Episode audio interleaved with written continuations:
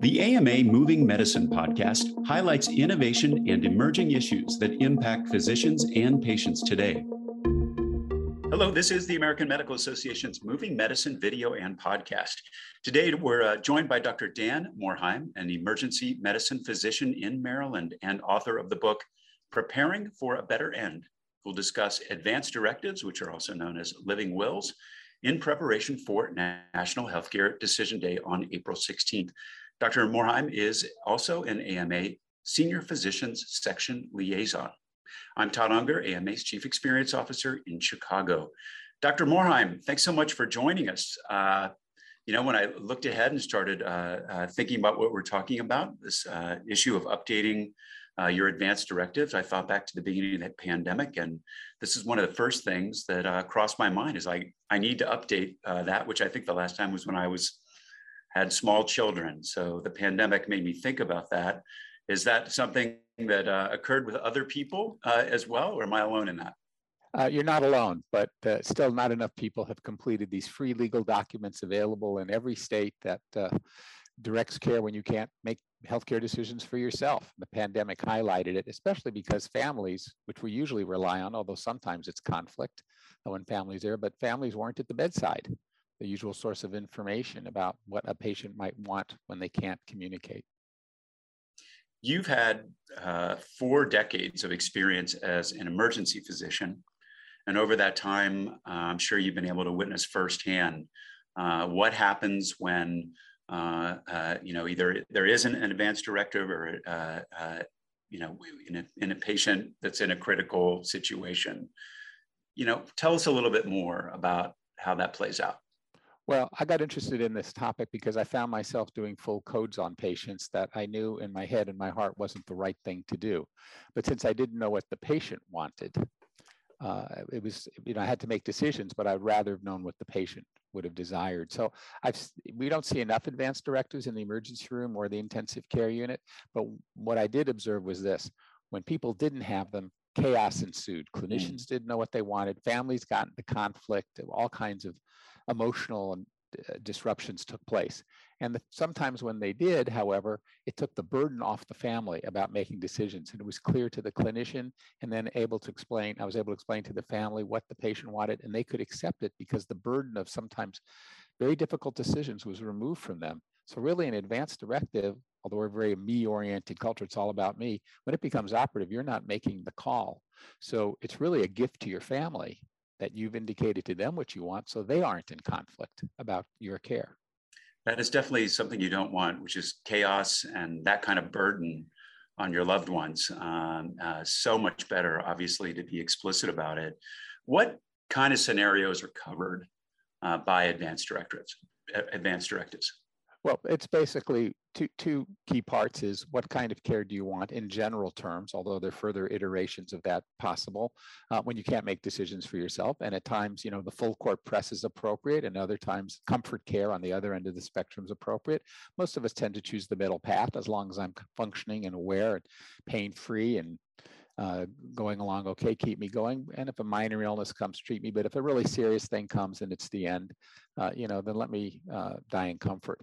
Uh, in my family, in a holistic uh, situation, look, I want the best of modern medical care, for sure. If I get chest pain during this call, please call 911. But I don't want to end up in intensive care unit long past any hope of recovery, tied to tubes and monitors, my family down the hall, and nobody really wants that. So this is enables people to get the right balance, the best of modern medicine, but also when modern medicine uh, has to shift to hospice care, palliative care, comfort care, and supportive care, that you can get that too.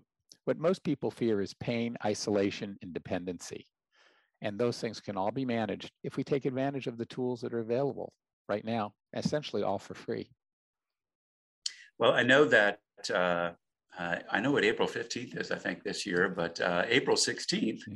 is National Healthcare Decision Day. What, what's the significance of that date and what, what's it mean?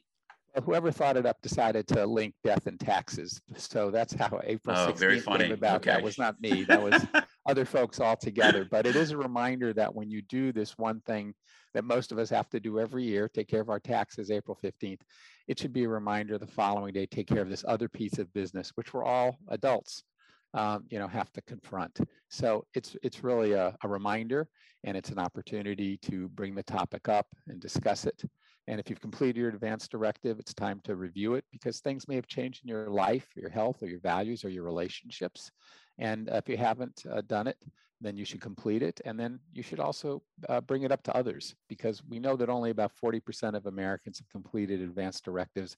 And I, it's a minority health equity issue too. I did the study on this part, and only about 20% of minority people, minorities and people of color complete advanced directives. So that's another equity issue that um, we ought to take care of. Two questions there. One, I thought I was done with my advanced directive for a while. Are you, is it, is it something I should be reviewing every year? I think you should review it every year, every few years, but as your situation changes, mm-hmm. you know, if your health changes, relationships change, spiritual values change. But it's not just for old people. I mean, for those of us who the path of life ahead is shorter than the path behind, you naturally start thinking about those things. But the three most famous cases in American medical legal history were all women under 30. And as an ER doctor, what I often saw was that, you know, when we're young, we think we're immortal and going to go on forever. Young people tend to get in trouble catastrophically, and no one's prepared. So when my kids turned 18, the challenge of living with the daddy who's into advanced directives is I gave them all advanced directives to complete, and they did. And one of them said, gee, dad, when I got my driver's license, I checked organ donation. So it wasn't that remote. Later, as they grew older and got married and other things, and then they, you know, made adjustments. So every every adult should have this. We don't know what's going to happen to any of us in this crazy world in this crazy life that we lead. So this is this is like wearing a seatbelt. Really, is how I think of it. When you wear your seatbelt, if you didn't wear it, you probably would be okay, but it's a safety tool. And if you got in a minor car accident will protect you from something more serious. If you got in a major car accident, might save your life. If a car was utterly demolished, it might not make a difference. But this is advanced directive is about shifting the likelihood from one set of outcomes that are more or less out of your control or will be decided by others who don't know you, to shifting it to what you, what you would want under various circumstances. And the second part of the advanced directive is who will speak for you if you can't. And you can obviously most people choose their spouse, adult children, siblings, close friends. By the way, you can also, if you have an annoying relative, you can say, please don't let that person in the room when my medical care is being discussed. Curated from more than 3,000 major newspapers, magazines, and journals, the AMA Morning Rounds newsletter delivers the top stories in healthcare right to your inbox, Monday through Friday. Subscribe today and check out all the AMA's free newsletters at ama-assn.org slash my inbox. That's ama-assn.org slash my inbox.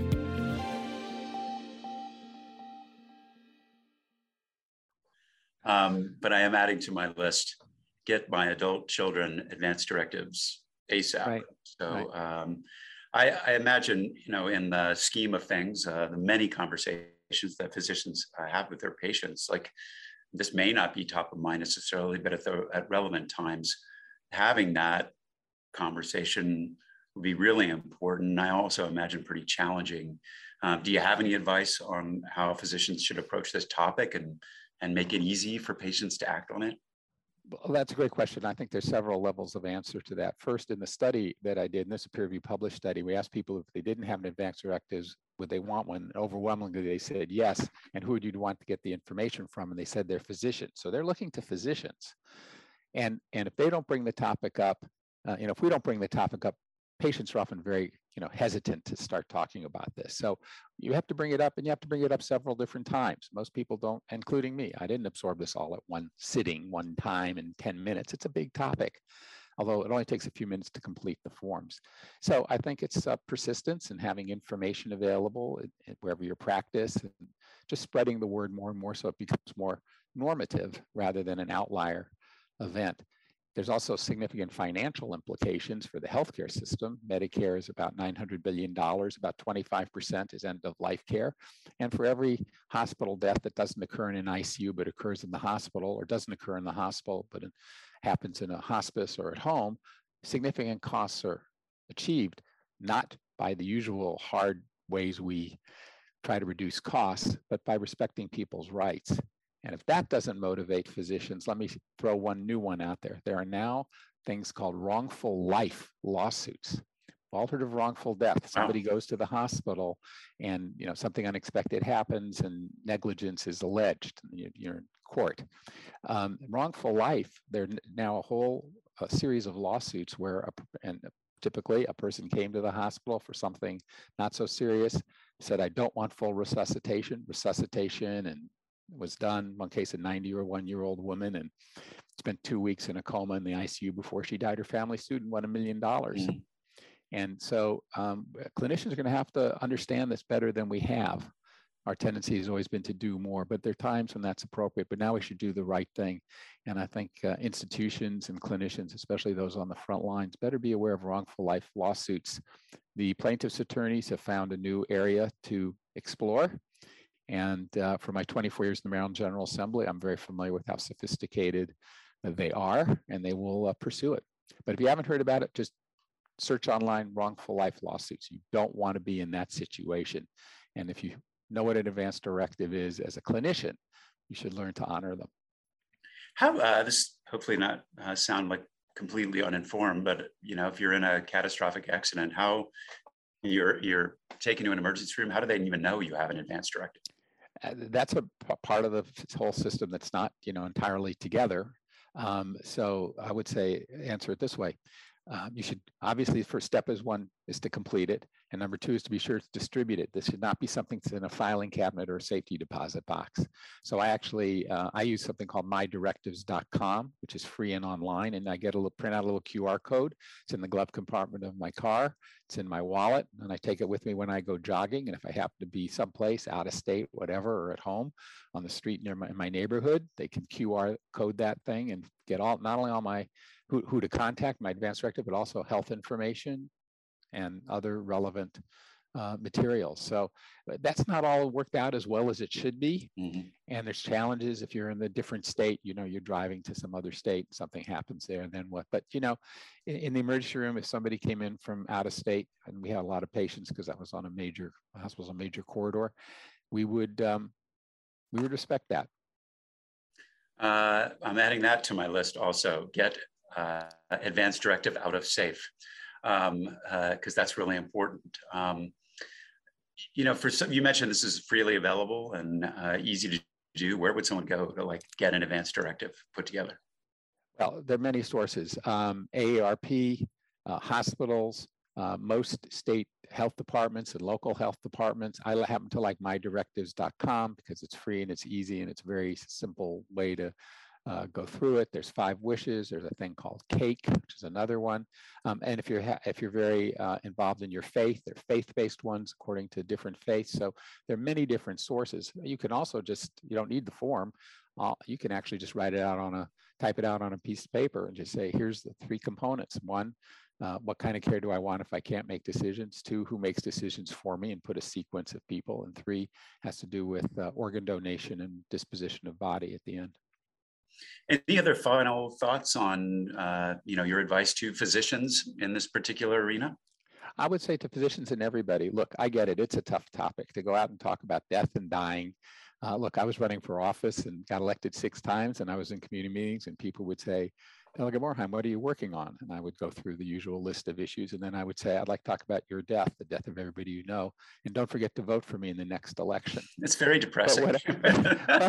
What, are you politically crazy? Because you know, politics we like to be at groundbreakings and ribbon cuttings and graduations and happy things. But what I found was that people really appreciated that somebody was willing to break the ice and talk about it. Just like women who came forth, like Betty Ford, talk about breast cancer, or people will talk about a kid with autism or a birth defect, or even substance abuse.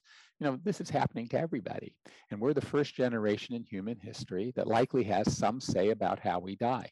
And that's a powerful concept. And when you go through the process of completing the advanced directive form, it also makes you think about your values and what's important to you, and really ends up being about appreciating your life and the people you're with. And so much so of uh, being in control of that decision and not leaving that for uh, someone else to have to make for you. Uh, really helpful. And I learned a lot.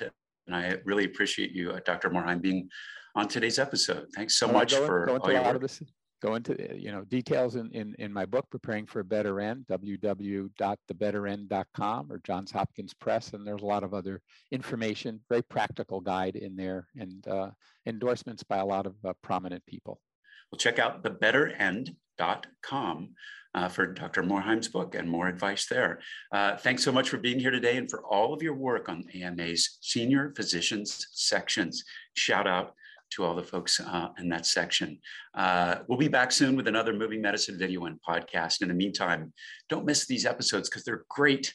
Hit subscribe on our YouTube channel, Spotify, Apple, wherever you listen to your podcasts or find them at ama-assn.org slash podcasts. Thanks for joining us. Please take care. This has been Moving Medicine, a podcast by the American Medical Association.